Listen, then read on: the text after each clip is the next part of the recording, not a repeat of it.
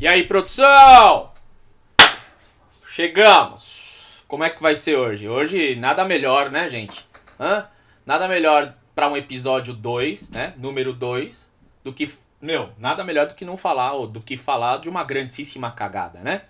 Bora lá? Vamos começar diferente hoje? Solta aí então, produção. Vamos lá.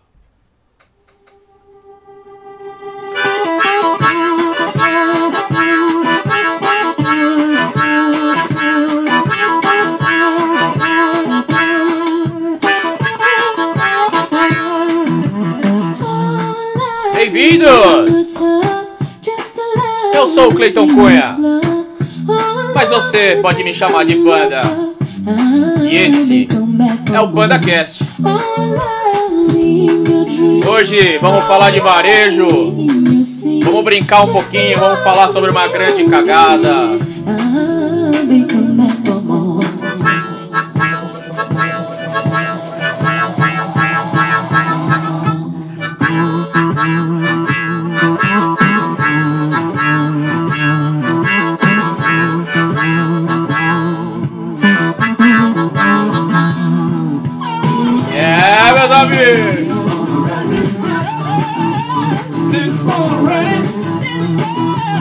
Bem-vindos, pessoal! Janeiro tá acabando.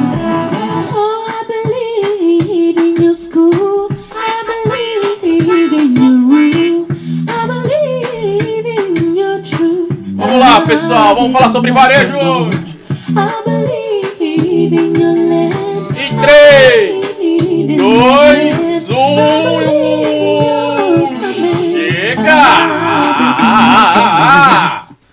aí, pessoal, como é que vocês estão? Bem-vindos ao episódio 2 do PandaCast. Eu sou o Cleiton Cunha, mas você pode sempre me chamar de Panda. E hoje é dia de falar sobre varejo. Para quem não sabe, né, eu leciono gestão de varejo, gestão de atacado e varejo nas universidades, tenho uma pequena experiência em varejo e uma pequena. É, pequena. e hoje a gente vai falar sobre algum caso, obviamente, que é assunto no noticiário econômico nas duas últimas semanas. Vamos falar sobre as americanas, as lojas americanas, que de um tempo pra cá não é mais lojas americanas, né, pessoal? Mudou a marca, é só americanas. E todo o embrólio, uh, não só contábil quanto mercadológico, que essa empresa ela tem sofrido. Mas não só sobre americanas a gente fala hoje, a gente vai comentar um pouquinho também sobre talvez aí tá as lojas Renner, né, querendo comprar a operação brasileira da CIA, né, e, e, e para mexer nesse mercado aí de fast fashion, aquele, né, o nome do, desse tipo de loja.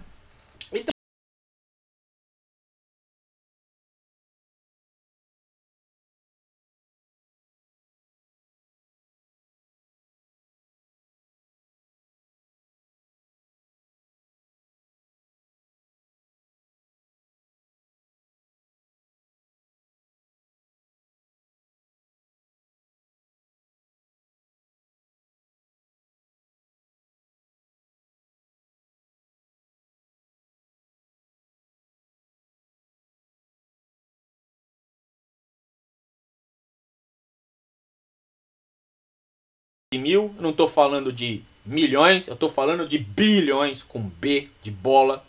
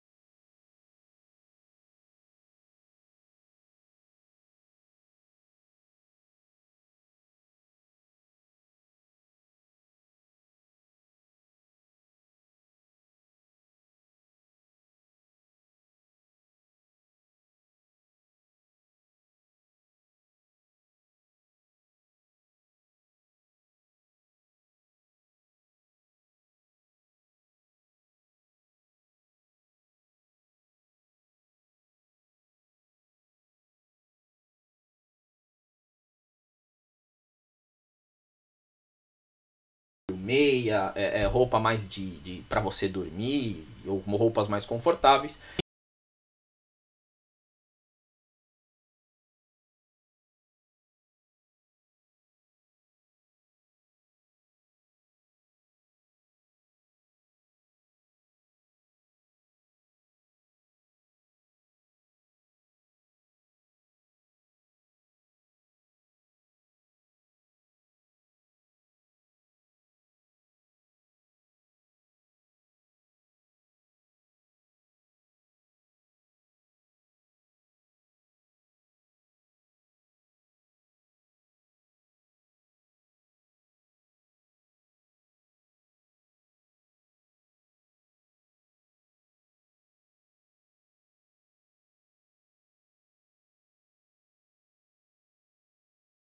Entrou aqui junto com o diretor financeiro e tem até já é, é meme, né, gente?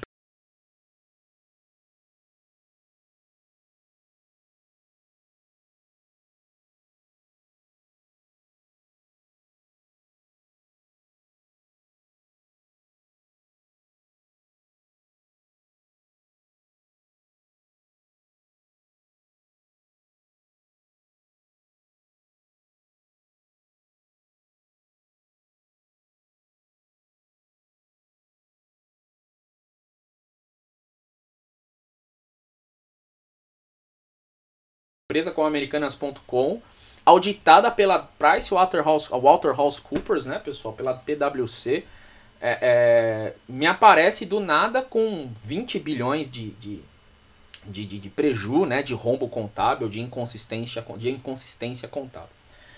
Uh, por conta desse, desse, desse fato relevante, desse rombo que foi descoberto, no outro dia ela já me perde 77% no valor na bolsa de valores a justificativa das agências de ratings, né, pessoal, as agências que classificam as ações, diziam que era por fragilidade na governança corporativa. Aí você fala: "Ah, não me diga. Olha, do nada aparece 20 bi negativo. A justificativa é falha na governança corporativa. Corporativa. Oh, é lógico que tinha falha, é lógico que tem algum tipo de fraude, não, não vamos apontar o dedo para ninguém, porque os fatos estão ainda sendo levantados, né, pessoal? Vai passar por uma investigação bastante grande, já está passando. Mas tem 20 bilhões lá. Né? E uh, tinha 20 bilhões porque o número aumentou, né, pessoal? E num primeiro momento, é, a desculpa ou o motivo pelo qual esses 20 bilhões apareceram é por conta de uma operação bastante trivial, todo varejista de grande porte faz, tá? O nome disso, pessoal, o nome dessa operação é risco sacado. Né? O que, que é o risco sacado, pessoal? O risco sacado nada mais é do que, por exemplo, olha, a Americanas vai lá na, sei lá, vamos na Apple e, e vai comprar lá um lote de iPhone, sei lá, 10 mil iPhones e o preço é tanto. Muito bem. Uh, ao invés da Americanas ou de qualquer outro varejista, porque não é só Americanas que faz isso, tá pessoal? Magazine Luiza faz isso, uh, uh, Via Varejo faz isso. É trivial, é uma operação trivial dos grandes varejistas. bom, e ao invés de pagar à vista para Apple, por exemplo, né, já que eu fui lá comprar é, é, iPhones da Apple, eles pegam o varejista, ele vai até os bancos, pega essa grana emprestada. Essa grana emprestada, o banco paga para o fornecedor, ou seja, a Americanas vai lá, pede lá para um banco X e o banco paga para o fornecedor. E em troca desse empréstimo, né, uh, o banco dá o que para o varejista? Dá prazo. Né? Então, ao invés de pagar à vista, é, o banco pega esse, essa, essa grana e paga uh, o fornecedor com essa grana emprestada em troca do, de prazo, obviamente, sendo cobrada uma taxa de juros. Pois bem, essa é a operação que apresentou inconsistência no balanço.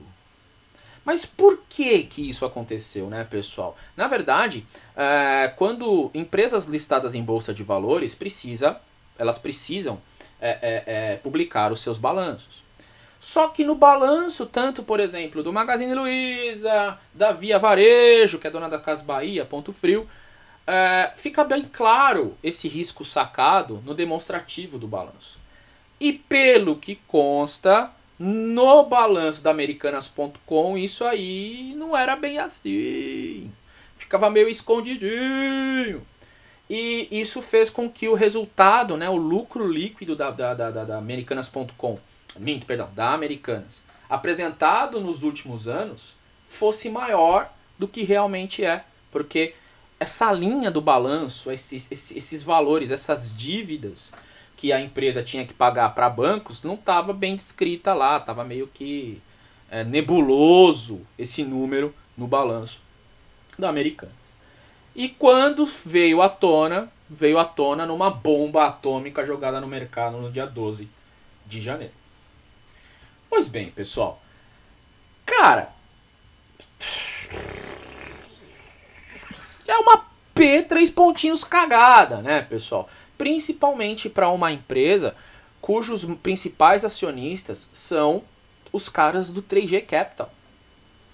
Né? Eu tô falando do, do, do dos caras que criaram a Ambev, dos caras que foram e, e, e, e compraram, pessoal, a operação mundial do Burger King, né? Que também compraram a operação mundial da Heinz.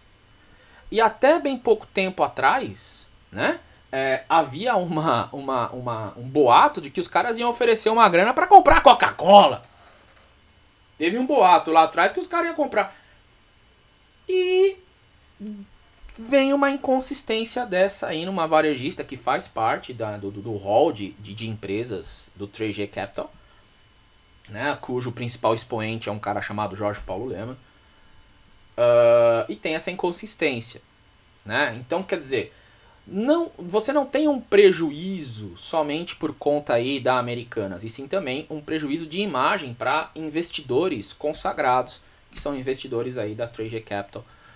E, e, e, isso gera, obviamente, um barulho, um burburinho no mercado. Quer dizer, será que as outras empresas é, é, é, administradas pelo 3G Capital também não tem esse tipo de, uh, esse tipo de, de, de, desfalque, esse tipo de, de, de eu, eu não queria falar, mas. É, é, é, esse tipo de. de chapéuzinho, né, gente? Eles deram um chapéu contábil aí. Pois bem, então. Pensando na operação do dia a dia da Americanas, da Americanas, Americanas.com, B2W, Puquê, Imaginário, Hortifruti Natural da Terra, por enquanto não vai mudar nada. Mas, lembra que eu disse que inicialmente era 20 bi de prejuízo? Os caras foram lá e falaram assim: não, peraí. Não é só 20 bi, não, mano. Por quê? Porque chega a quase 40 bi, né? 19 bi e uma coisinha, uns quebrado, né? 19 bi e uns centavos, digamos assim, é a dívida com os bancos. Mas aí também começaram a achar outras dívidas de mais 15 bi ou coisas parecidas com fornecedores. Então eu tô falando aí de, putz, meu, né? É quase 40 bi. E quem que tá envolvido, né, gente? Quem hoje, depois desse, desse escândalo todo, quem que são credores do da Americanas, né? Quem é que tá perdendo dinheiro aí nessa brincadeira? A, além dos acionistas, né, pessoal? Chegou aí, eu tô gravando isso faz agora 22 de janeiro, Uh, na, última, na última semana, as ações da Americanas, da Americanas né, chegou, uh, fechou cotada a um real. Né, já tinha tido um valor aí muito maior, né, de 15, 16 reais, a ação hoje cotada a um real, tanto que ela foi tirada da B3, né, pessoal, que é a, a, a, parte da Bolsa de Valores, a área da Bolsa de Valores em que ela, é, as ações Americanas elas são uh, negociadas. Pois bem, pessoal, então quem são os credores?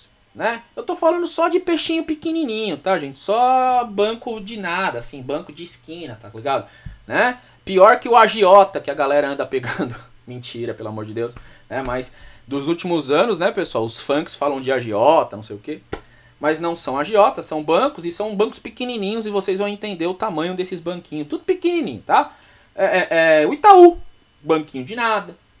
O BTG Pactual, outro banquinho bem pequenininho, né? O Bradesco, né? Só, só banquinho pequenininho, só banquinho de fundo de quintal, né? O Santander e também o Banco Safra são os principais envolvidos aí nesses, nesses empréstimos que eram feitos aí para americanas, chamados é, de risco sacado.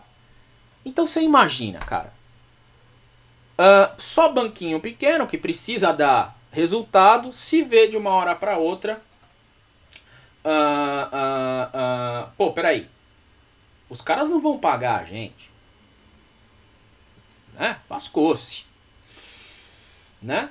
E é óbvio, pessoal, que se a gente for pensar, é, eu sou cliente da Americanas, eu acho que como grande parte de quem vai ouvir esse podcast aqui vai, no, vai antes de ir no cinema por comprar aquela pipoca carésima da UCI e do Cinemark, vai na Americanas, compra um chocolatinho, uma, um docezinho um, pra ir no cinema e acaba e acaba é, é, pagando bem mais barato na Americanas. E isso, pelo menos aqui em São Paulo, muita gente faz. Né? Uh, só que agora eles não vão pagar e, e, e, já tem, né? Nesse dia que eu estou gravando, você já tem um processo de recuperação judicial aprovado para Americanas, então haverá um, um, um, um interventor na Americanas, nomeado por um juiz. Os credores, durante essa intervenção, durante essa recuperação, vão ter que fazer um plano de recuperação conjunto para tentar recuperar as lojas americanas. É... Sem dizer, né, pessoal, que o conceito da Americanas é um conceito, pelo menos vamos pensar das lojas físicas, era um, é um conceito bastante popular e, e, e isso bateu, né, gente? Todo mundo, pô, se você começa a entrar na internet, ver é, TikTok, ver é, é, Instagram, o pessoal, além dos memes, né? Porque somos campeões mundiais de produção de memes no, no, do, né? no Brasil, parece que sai a notícia três segundos depois o meme sai, impressionante. E só que agora a gente tem esse caso interessante. Para nós, acredito num primeiro momento, pessoal, que as lojas não vão fechar, porém haverá, obviamente, muitos ajustes, haverão muitos ajustes, mas creio que não vai fechar. Né? Pelo menos no curto prazo não vai fechar, ou até mesmo uh, não tem, não pode fechar porque os credores não vão querer ficar na mão. Creio que uma falência real da Americanas.com só pode ser decretada depois que os depois que um plano de recuperação for colocado em prática e se não der certo, os credores serem Pois bem, pessoal, é... essa é a brincadeira, né? Mas existem erros estratégicos, né? Então a Americanas vai lá em sua estratégia, compra o hortifruti natural da terra, compra a, a, a, a operação da Uni.co, porém são negócios completamente diferentes entre si. É, e você não tem uma, um aproveitamento, você não consegue aproveitar a mesma base de clientes nesses negócios. É um erro estratégico que a Americanas tinha, ou tem. E. Né? Então você imagina, se eu consigo fazer com que uh, um cliente da Americanas também seja cliente da Unipoco, da Puquê, da Imaginário e também do Hortifruti Natural da Terra, eu vou maximizar, né? Vamos pensar em pesquisa operacional, você vai maximizar a receita desse cliente. Porém, quando você começa e começa a perceber os públicos desses negócios que fazem parte do mesmo, do mesmo grupo, eles não se complementam. Então você tem um erro estratégico, ou seja, a Americanas ela não colocou o cliente no centro da sua operação, o que faz com que você tenha uma dificuldade maior. E você vai ter, quando você tem negócios completamente diferentes entre si, você vai ter uma gama de fornecedores diferentes e essa gama de fornecedores diferentes tem políticas é, comerciais diferentes, você vai ter que é, é, administrar muito melhor esses caras e com esse todo esse embrólio, né? Porque quando é impressionante, né, pessoal? Quando dá merda, as grandes merdas, se aparece uma merdinha, as grandes merdas começam a aparecer, e é o caso da Americanas, né? Porém, uh, é importante a gente entender que, porra, é, né? Os a Americanas é de um grupo renomado mundialmente, pessoal. Então agora você vai ter uma aura de desconfiança em todas as empresas é, é, é, que são, de, de, certa forma, administradas pelo 3G Capital. Uh, tô falando de Ambev, tô falando de Burger King, tô, e não é o Burger King Brasil, tá, pessoal? Burger King Mundial e também Heinz, né? E aí é só você perceber, pô, como é que eu sei que, como é que a gente pode perceber que esses caras são tudo do mesmo dono, né? Você vai ao Burger King, são refrigerantes da Ambev, ou distribuídos pela Ambev, e o ketchup e a mostarda que você pega no Burger King, pelo menos aqui no Brasil, são da Heinz. Então você percebe que há uma ligação, ou seja, nesse caso a estratégia tá bonitinho, são negócios que se complementam. No caso da Americanas, você não vê essa complementação dos negócios, e isso acontece. Porém, como você tem um rombo aí é, é, é contábil, pessoal, todas as empresas que são geridas ou que, ou, ou que parte dessas empresas são desses caras, entra aí numa certa desconfiança, né? Aí você pergunta pra mim, porra, Panda, primeira vez que isso acontece no Brasil, cara, né? Cara, não. Não é a primeira vez que um escândalo no varejo desse tipo acontece no Brasil.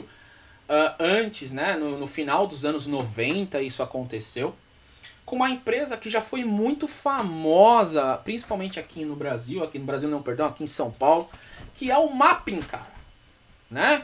É, quem aí tem 30 a mais vai lembrar do Mapping. Quem não tem menos, quem tem menos de 30 vai pesquisar sobre o Mapping, velho. Mapping era legal, Mapping era da hora, né? Em tempos de inflação é, é, nas alturas, o mapping era o mais próximo que a gente tinha de shopping center, cara. Tudo no mesmo lugar. Você comprava. É, é para quem não sabe, gente, o mapping foi o meu primeiro emprego. Eu tinha 15 anos de idade. Eu fui office boy da diretoria geral do mapping na Praça Ramos de Azevedo, aquele prédio que hoje é uma Casa Bahia e fica em frente ali ao Teatro Municipal. E era muito louco o mapping, cara. O mapping você comprava de tudo, né? O mapping tem um conceito de tinha, perdão, o conceito de lojas de departamentos, né, muito famosas lá fora, né, eu tô falando da Macy's na, nos Estados Unidos, eu tô falando da El Corte Inglês na Europa, né, lugar que você vende de tudo. Eu nunca vou esquecer do mapping que ficava na Avenida Pereira Barreto, em Santo André, que hoje é o Shopping ABC. E todo aquele shopping lá, para quem conhece, para quem é ali do ABC, pessoal, era um mapping. Tinha de tudo lá, velho. E no rooftop, no último, no último andar, você comprava até iate. E eu não tô exagerando. Você podia comprar, uh, sei lá, velho, uma peça de roupa e um iate. E você comprava e você, você comprava e pagava tudo no mesmo caixa. Esse é o conceito de lojas de departamento. E o mapping, ele, se estivesse funcionando ainda hoje, pessoal, ele teria, ele completaria aqui em 2023 111 anos. O mapping ele era, ele foi símbolo do comércio varejista brasileiro, do comércio varejista é, paulista, paulistano durante muito tempo. Eu trabalhei no mapping em 1994. Né? Eu lembro que os meus primeiros salários eram em URV, Unidade Real de Valor, e depois convertidos para real. É, eu lembro que o meu salário, meu salário líquido, pessoal, eu era boy, né, office boy, meu salário líquido no final do mês era de R$ 63,27. Era lindo aquela época. O que valia era a diversão. Foram seis meses trabalhando lá, foi bem legal.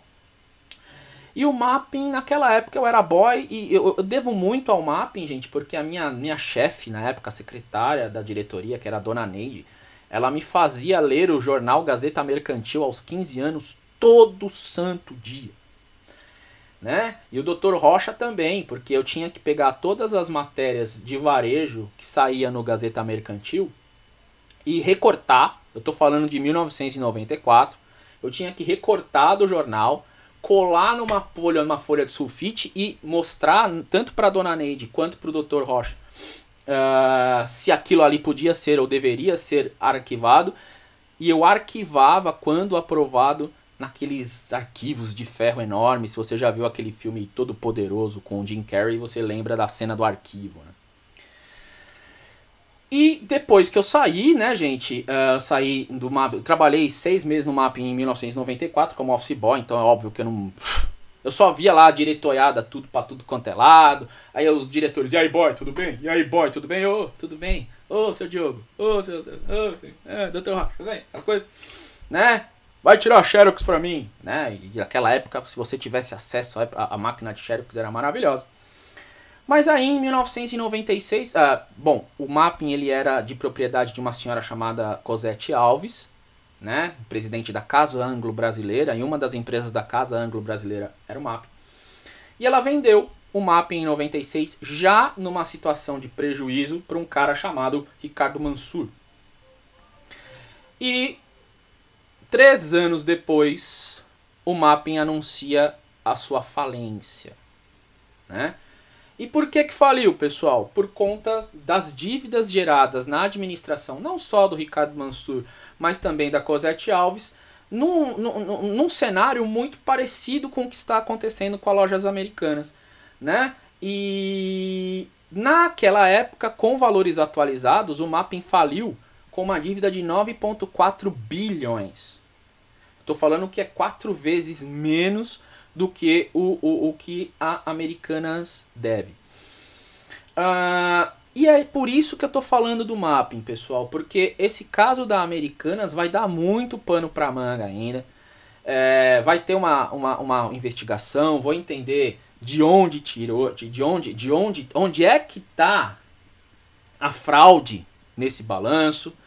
É, com certeza o estagiário que pegou a, a, a, coluna do Excel e aumentou e viu que era um monte de zero, esse aí não vai ser efetivado.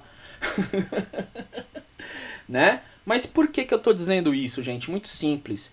Em 2011, o, o, o Ricardo Mansur, né, o ex-dono do Mapping, depois de 10 anos de investigações, ele foi condenado a 11 anos de prisão por gestão fraudulenta. Então, quer dizer, nós estamos vendo agora, esse caso da Americanas, algo que pode ter vários desdobramentos daqui para frente de uma loja que, em minha concepção, tem a mesma importância que o Mapping já tinha. Não sei se ela vai fechar, porque no caso do Mapping, gente, o Mapping ele tinha quatro unidades só. Era o Praça Ramos, o, o, o, o Mapping São Bento, na rua São Bento, que era o menor de todos, o Mapping Itaim e também o Mapping ABC, que é esse que eu falava que vendia até arte para vocês. Então eram quatro unidades. No caso da Americanas, eu estou falando de 3.500 unidades. Então, embora a forma seja parecida, eu estou falando de empresas de portes completamente diferentes e também 23 anos depois, né, 24 anos depois do que aconteceu com o MAP. Mas é importante a gente entender que uh, não é um, uma fraude, não é, não é um, um desdobramento contábil só. Eu acho que haverá haverão, perdão, vários desdobramentos para frente por conta disso. Certo? Uh, a marca Mapping ela é tão importante, gente, ela é tão forte que é, em 2019 ela foi vendida, só a marca, tá, gente? Só o nome, ela, o nome, o logotipo, né? O, o foram vendi, ela foi vendida para o grupo para a empresa, para lojas Marabras, preço menor ninguém faz, Tech, né? né? Black November Marabras, os caras não fazem mais Black Friday, Black November, mas tudo bem. Não vamos entrar nesse assunto agora.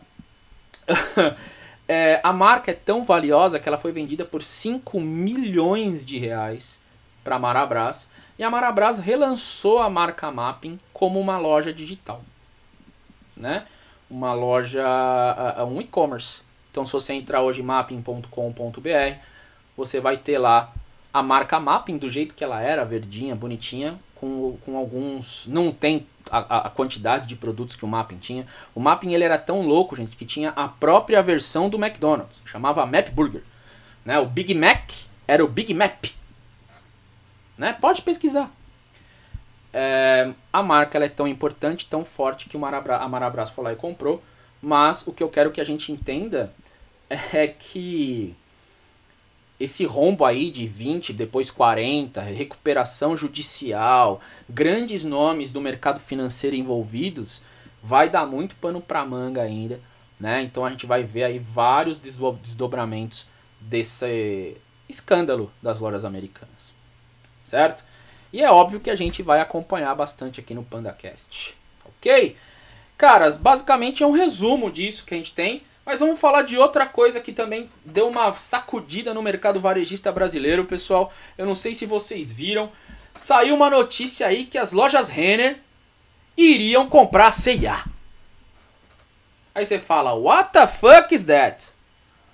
Né? Falaram aí que, a, que as lojas Renner iriam comprar a C&A no Brasil. Para quem não sabe, gente, a C&A ela é controlada por uma família holandesa né? Ela é anglo-holandesa, então tem parte do capital da CIA é, é, é da, da Grã-Bretanha e parte da, do capital da CIA é holandês. E surgiu aí um, um, uma. Ambas as empresas, tanto Lojas Renner quanto CIA, são listadas em bolsa aqui no Brasil. Surgiu um rumor de que as lojas Renner iriam comprar a CIA, né? Uma concorrente comprando a outra no mercado de fast fashion. Né? Aí você tem algum, né, o principal o principal player além de Renner e CIA, a gente está falando também uh, da Riachuelo, né, gente? Até bem pouco tempo atrás tinha a Luigi Bertoli, mas aí a Luigi Bertoli foi lá e morreu. Pois bem, gente, uh, esses rumores eles aconteceram no momento em que a CIA ela né, pensa na controladora mundial da CIA, ela se desfez de duas operações muito importantes, que são as operações no México, né, e a operação da China. Então, quer dizer, a CIA do México foi vendida e a CIA da China foi vendida também. E aí você pensa, epa, oh, como assim? Os caras venderam, velho? Né? E o mercado diz o seguinte, olha, a família holandesa, controladora da CIA, tá vendendo as operações por conta uh, de incertezas econômicas e políticas. Aí você fala, opa, isso que tá tocando é o meu interfone e eu não vou parar. Deixa tocar o interfone. Pois bem, pessoal, legal, né? Olha só, PandaCast. É, esse, esse é o problema. Olha lá, tá tocando ainda. Esse é o problema do PandaCast ser gravado no PandaCast Studios. Certo? Pois bem, gente. Uh, incertezas econômicas e políticas. Incertezas econômicas e políticas. Isso lembra algum lugar? Hã? Isso lembra um determinado país? Pois bem, né? Com toda essa esse imbróglio político e econômico que a gente vive, saiu no mercado, olha, a Renner vai comprar a CIA. Além das incertezas econômicas e políticas, nós também temos a CIA, ela tem perdido seu faturamento por conta, obviamente, do crescimento dos e-commerce. Né? E se a gente for parar para pensar aqui no Brasil, né, gente, o principal expoente nesse momento do fast fashion, quando a gente pensa em operações uh, digitais, não tem como a gente falar da Shine. Shine, Shein, para mim é Shine. Uh, e o legal da Shine, pessoal, é que obviamente caiu no gosto do consumidor, e também tem um conceitozinho aí omnichannel. A Shine ela vende online, mas está tudo bem que teve até um escândalo quando colocaram aqui aquela loja da Shine física no shopping, tinha fila para tudo quanto é lado, mas eles têm um conceito de omnichannel de uh, valorizar a, a, a experiência do cliente, né? Em que eles têm colocado algumas lojas de itinerantes. Lojas itinerantes em varejo, pessoal, tem o nome de pop-up store. Pop-up store basicamente é aquela janelinha pop-up do teu computador, é aquela janelinha que aparece e daqui a pouco ela some. É a mesma coisa. As lojas itinerantes da Shine, elas aparecem e daqui a pouco somem. Só que a Shine caiu no gosto do consumidor, né? E aí, porra, por que que a Renner, que já tá consolidada no mercado, por que que ela compraria a, a, a, a, CIA aqui no Brasil? né? Por três motivos, pessoal. Primeiro motivo, aumentar a presença no mercado. Varejista de grande porte precisa de market share, varejista de grande porte precisa de presença de mercado, precisa ser disponível. E aí, uh, obviamente, numa fusão, numa compra, algumas duplicidades seriam eliminadas, mas uh, a Renner, no caso, aumentaria sua presença no mercado.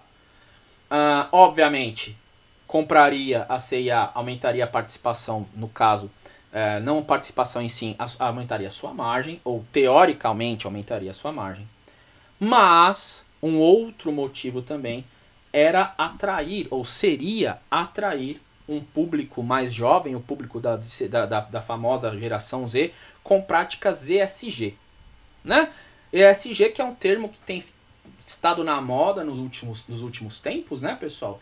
que é um conjunto de práticas que a empresa né, tem ou deveria ter para definir se ela é socialmente consciente, se ela é sustentável e se ela é corretamente gerenciada. E juntando essas duas empresas, as práticas ESG seriam melhoradas. Esses seriam os motivos pelos quais o mercado, os boatos, os rumores é, é, de, dizem ou diziam que a Renner compraria a CIA. Porém, contudo, entretanto, todavia, meus queridos pandinhas, pandinhas do meu coração. Recentemente, eu tô falando aí desses últimos dias, 22, 21, 20 de janeiro, a Renner já veio a público falando assim: olha, não, a gente não tem interesse. Porém, com, como a gente está falando de mercado financeiro, como a gente está falando de varejo, se a Renner ela vai lá e fala assim, ó, realmente estamos querendo comprar, o preço das ações vai às alturas e o preço aumenta. Então é normal, às vezes, a empresa falar assim, não, a gente não tem interesse, mas está negociando, né? Então, assim, está negociando por baixo, mas ah, a gente não tem interesse para não mexer no preço das ações. Então, são cenas dos próximos capítulos, capítulos, perdão, mas a Renner ela disse que não vai querer comprar ou que não tem interesse em comprar a CIA aqui no Brasil. Vamos ver. Vamos ver, vamos ver o que acontece. Vai que a Shine vem e compra. Aí vira, aí tem uma operação online. Pensando em Omnichannel, né, pessoal? A Shine comprando a CIA aqui no Brasil, ela vai ter uma operação online maravilhosa e vai ter também lojas físicas. Não sei, é um palpite. Não tenho a menor, não tenho informação nenhuma. Não me cobre depois. Né? E, cara, esses são as, essas são as duas grandes bombas aí do varejo de início de ano no Brasil tal. Mas e o varejo para 2023, né, galera? Porra, que, que, que, todo começo de ano tem essa coisa de tendência. Ah, o que, que vai acontecer? Ah, meu Deus, não sei o quê. E eu fiz a minha análise aqui para saber, pô, o que, que pode acontecer no varejo brasileiro, ou que tendências nós temos, né? Quem me conhece sabe que eu sou fã das lojas é, autônomas ou lojas em que você tem poucos profissionais de vendas. Mas eu tenho três coisas interessantes que é importante que a gente fique de olho no varejo brasileiro nesse ano que nós estamos terminando janeiro. Primeiro, pessoal, Omnichannel, continua sendo importante. Você estar presente tanto no digital quanto no físico é importantíssimo para que no físico eu tenha ou que eu dê a experiência de consumo ao cliente, né? Principalmente pós-pandemia, a galera querendo sair, putz, eu quero ir no shopping, eu quero andar, eu quero gastar sola de sapato. Experiência de consumo é importante, então você precisa ter uma operação física, mas também eu tenho que agregar a facilidade das compras online do e-commerce. Né? Então, é, já é uma tendência de alguns anos e eu continuo batendo nessa tecla. Principalmente quando ah, eu vou eu quero ter uma lojinha só online, eu falo, ok, você pode ter uma lojinha online no começo por conta do custo, etc. Lembre-se que ter uma loja online, gerenciar uma loja online é diferente de gerenciar uma, uma, uma loja física. O desafio logístico da loja online é muito maior. Uh, além do Omnichannel, pessoal, uma coisa que tem pego bastante, que pegou na China. Uh, eu dei uma olhada no que os caras estão fazendo lá, é um negócio muito louco, que é o live commerce. Você vender produtos no varejo para seus espectadores via lives na rede social. Na China isso já está dando bilhões. Aqui no Brasil talvez demore um pouquinho para pegar, mas é importante que a gente comece a, a, entender como é que eu vou usar live no Insta, como é que eu vou usar live no TikTok, como é que eu vou usar live no YouTube e vender os meus produtos. Alguns brasileiros já estão fazendo tal, mas não com o sucesso estrondoso da China. Né? Por quê? Eu estou falando de live, eu estou falando de uma reedição dos antigos programas. Algumas empresas ainda fazem, algumas televisões ainda fazem, né, pessoal? É aquela coisa de você vender pela TV, vender à distância. E agora com a internet qualquer um pode fazer uma live e colocar, botar coisa para vender. Você não precisa de um canal de televisão. E na China isso já pegou. Certo? Uh, ficar de olho nesse mercado para ver se a gente cabe, se você cabe e, e, e, como é que eu posso fazer isso. E por último, um assunto que a gente já falou aqui, que é o ESG, né, pessoal? É, os consumidores estão cada vez mais exigentes, não só com preço, não só com experiência, mas também com o posicionamento. Né? Qual é o posicionamento da marca do varejista? Qual é o posicionamento social, né? sustentável, gerencial da empresa? Né? Quer dizer, não basta eu ter o menor preço, eu tenho que ter práticas corretas. Eu tenho que ajudar, eu tenho que ajudar a comunidade que está ao meu redor. Eu tenho que ter práticas sustentáveis. Cada vez mais, principalmente os mais jovens, dão importância para isso. Né? Tanto que é uma área, o tal do ESG, se você pesquisa, você tem curso de ESG para tudo quanto é lugar agora. Uh, por quê? Porque os consumidores estão dando importância e muitas vezes não vão ligar de pagar mais caro se a empresa ela tem esse posicionamento. Isso é muito importante e, caras, são coisas, são três coisas que eu gostaria que todos vocês dessem uma olhada pensando em varejo. O ISG não só para varejo, mas para tudo, né? Omnichannel no varejo, é, live, live commerce e também práticas ESG.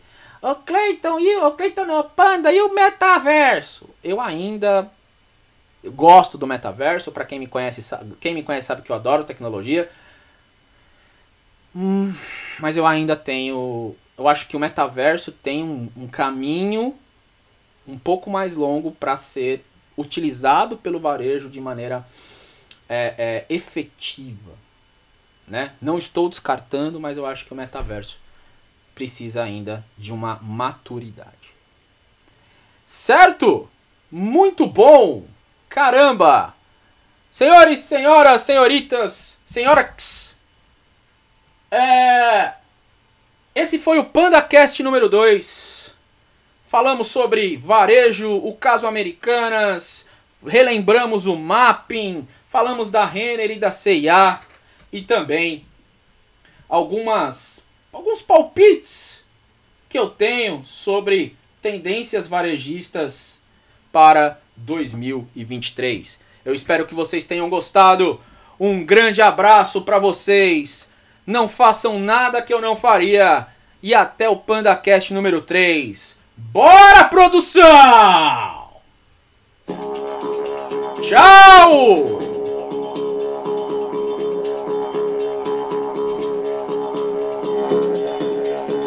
Hashtag Papai ama vocês.